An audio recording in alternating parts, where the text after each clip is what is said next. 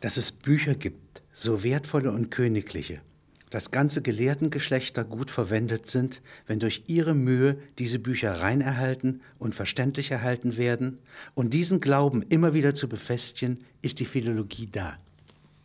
Das ist von Nietzsche. Sie haben ein Essay hier geschrieben, ja, ein Bekenntnis, eine Ode an die Philologie. Woher kommt der Ausdruck? Eine Philologie kommt aus, ähm, historisch aus der Schule des Aristoteles. Und, äh, Freundschaft zum Wort. Ja, Liebe zum Wort, Freundschaft zum Wort.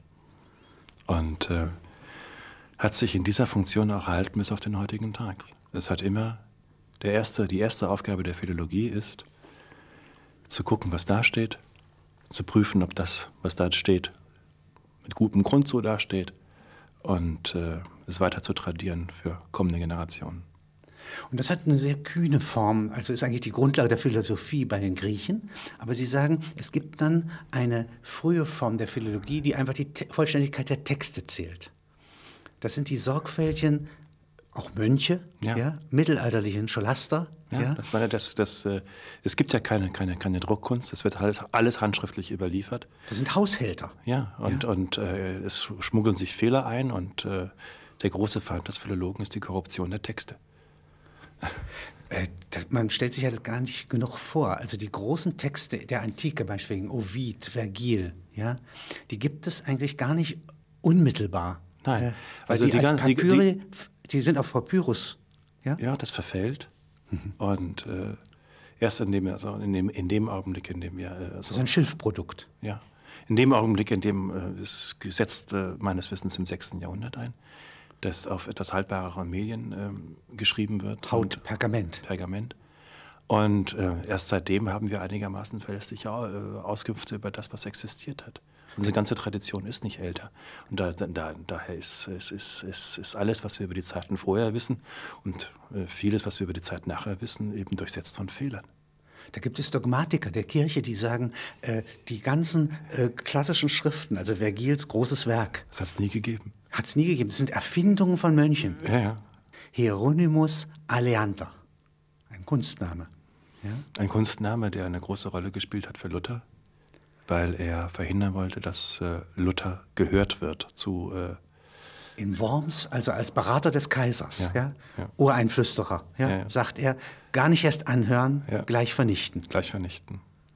Und äh, da gibt es eine von ihm, gibt es äh, einige Erläuterungen zu dem, was Philologie ist. Und er fasst äh, Philologie sehr streng als Dienst am heiligen Wort. Philologie ist das reine Bewahren. Und, äh, Eine Dienstleistung an der Kirche am Glauben. Ja. Keine Kritik. Und Luther ist natürlich auch Philologe. Und äh, er fragt ja schon dahinter.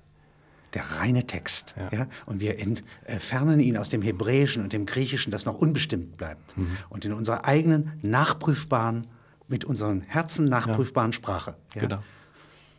Also er glaubt schon, dass der liebe Gott ihn äh, da besonders begnadet. Ja? Nicht? Also bei ja, der Suche ist, nach dem äh, richtigen Text. Auch heutige Philologen glauben. Das, äh, also das, äh, dieser, dieser Gnadenstandpunkt ist nie erloschen.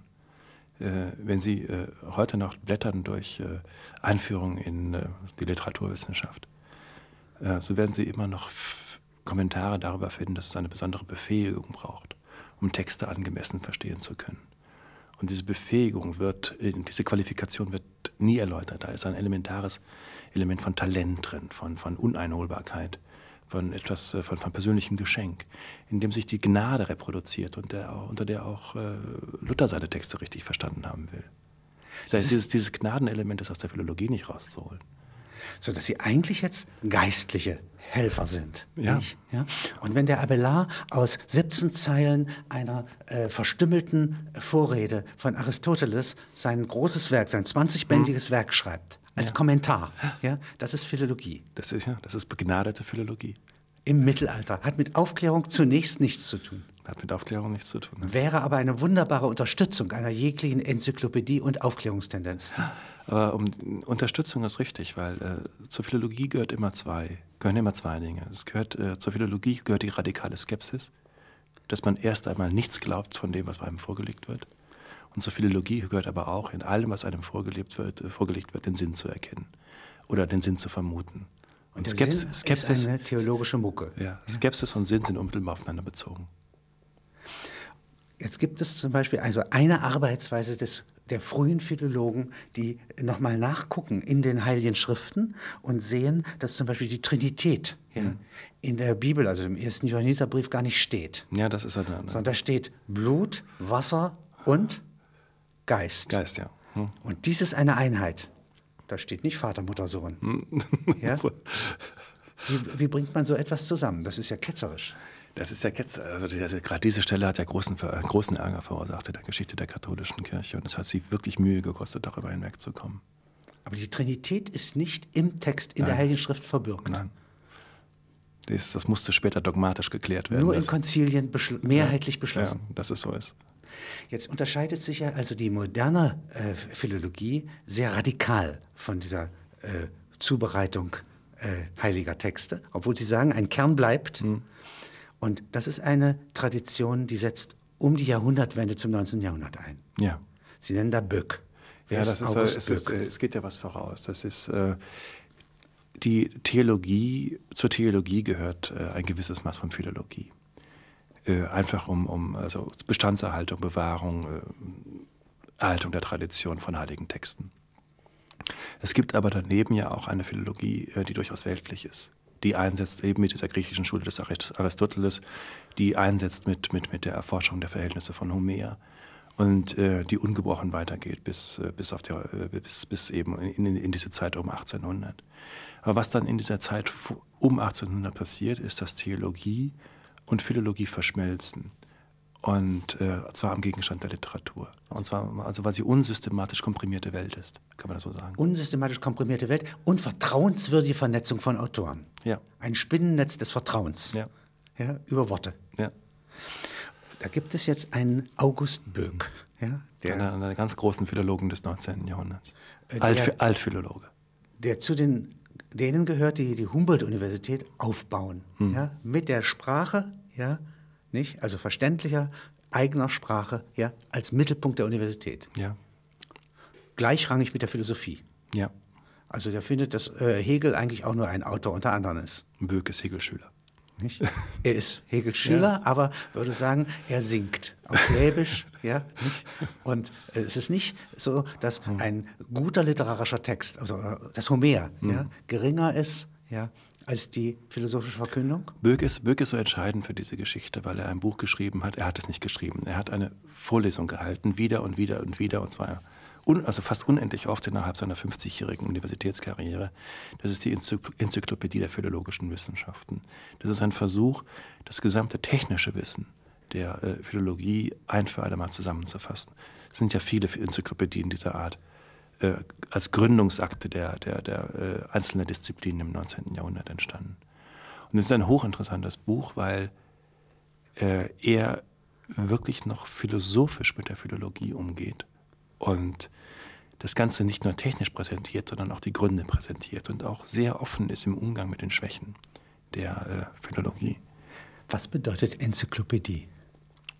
Eine Enzyklopädie in diesem Sinne ist ein Gründungsakt einer neuen Wissenschaft. Und Da, da, ist das, da, da wird versucht, äh, ein Fundament zu schaffen, also ein, ein, ein, eine Grundlage zu bauen für das, was diese Wissenschaft dann nachher tun kann. sodass nicht jeder einzeln als Robinson seines Wissens immer neu immer Welt neu anfängt, sondern muss. dass jeder sozusagen ein, ein, ein, ein hohes Plafond hat. sozusagen Städtebau ja, in der Wissenschaft. Kann Städte, das kann man so sagen, ja. Das ist also Städtebau, das ist also die Enzyklopädie, ist das Straßennetz, die Kanalisation, die Stromversorgung. Jetzt gibt es aber positiv gerichtet einen Begriff des Artistischen, das sozusagen der Bewegung, der Gleichgewichtsbewegung auf dem Seil abgeleitet ist. Also der Homo Compensator ja, ist da wissenschaftlicher als der bloß wissende Mensch, der Homo sapiens. Ja. Und diese Gleichgewichtspolitik äh, müsste jetzt eigentlich, wenn Sie mir das mal als Philologe beschreiben, äh, mit Fiction genauso umgehen wie mit Tatsachen.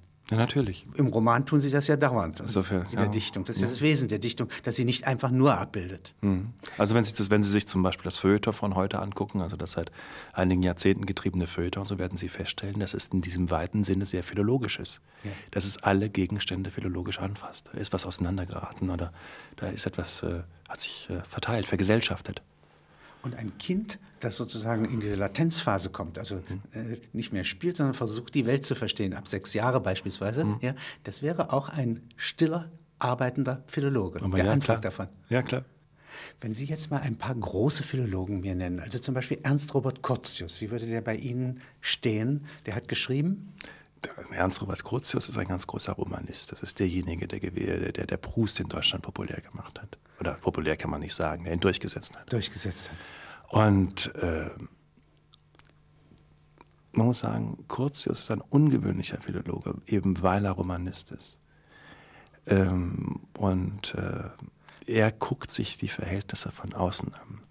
Er hat immer noch das Problem, nicht nur die Werke vermitteln zu müssen, nicht nur das Bewusstsein von den Werken zu vermitteln, sondern äh, gleichzeitig die Sprache mitliefern zu Er müssen. wundert sich. Ja. Ja. nicht? Also Anfang des Und- Philosophischen ist ja. das Wundern. Er, äh, es ist nicht seine eigene Sprache. Ja. Und auf diesem Mondgelände der gallischen Sprache, der gallisch-romanischen Sprache. Und auf dieser, auf dieser Grundlage ähm, entsteht immer noch etwas anderes als das, was wir als Innenprodukte der, der philologischen Disziplinen kennen. Ähm, ein ähnlicher Fall ist Erich Auerbach, also der Autor dieses wunderbaren Buches Mimesis.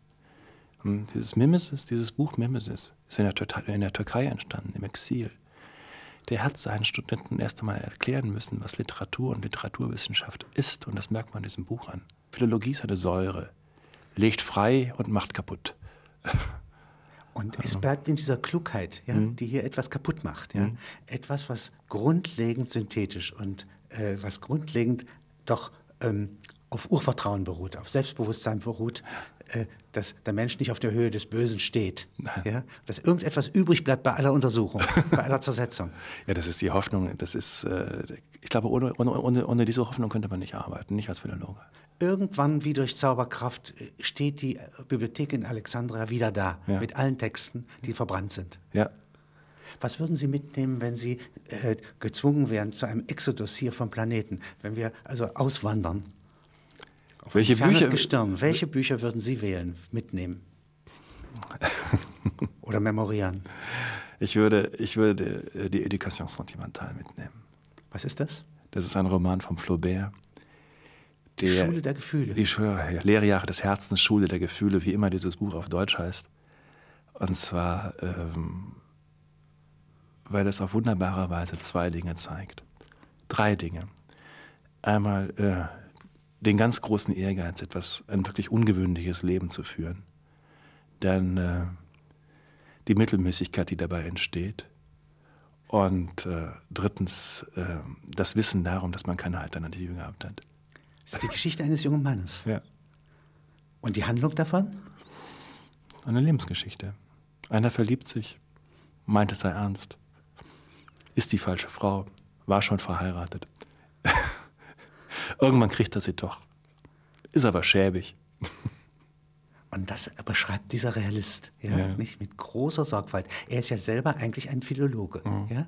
Und ob es Karthago ist, ja, oder ob das Verhältnisse in Frankreich sind oder Madame Bovary ist, ja, Und Sie er wissen- sammelt auf. Und Sie wissen, wie dieses Buch aufhört. Nein. Das, heißt, das hört ja auf, dass dieser, dass dieser, dieser Held äh, sich mit seinem Freund, äh, sind sie beide schon mittelalt, äh, zusammentut und die beiden sich überlegen, was das Beste in ihrem Leben gewesen ist. Und das Beste in ihrem Leben ist gewesen äh, der gescheiterte Besuch im Bordell, den sie als junge, als junge Männer hinter sich gebracht haben. Gescheitert wodurch? Ähm, durch äh, Unbeholfenheit. Die Prostituierten haben sie nicht ernst genommen, Ja. ihnen nicht geholfen. Nein. Aber doch das schönste Erlebnis ihres Ja, Lebens. das war das Beste, was wir erlebt haben als der letzte.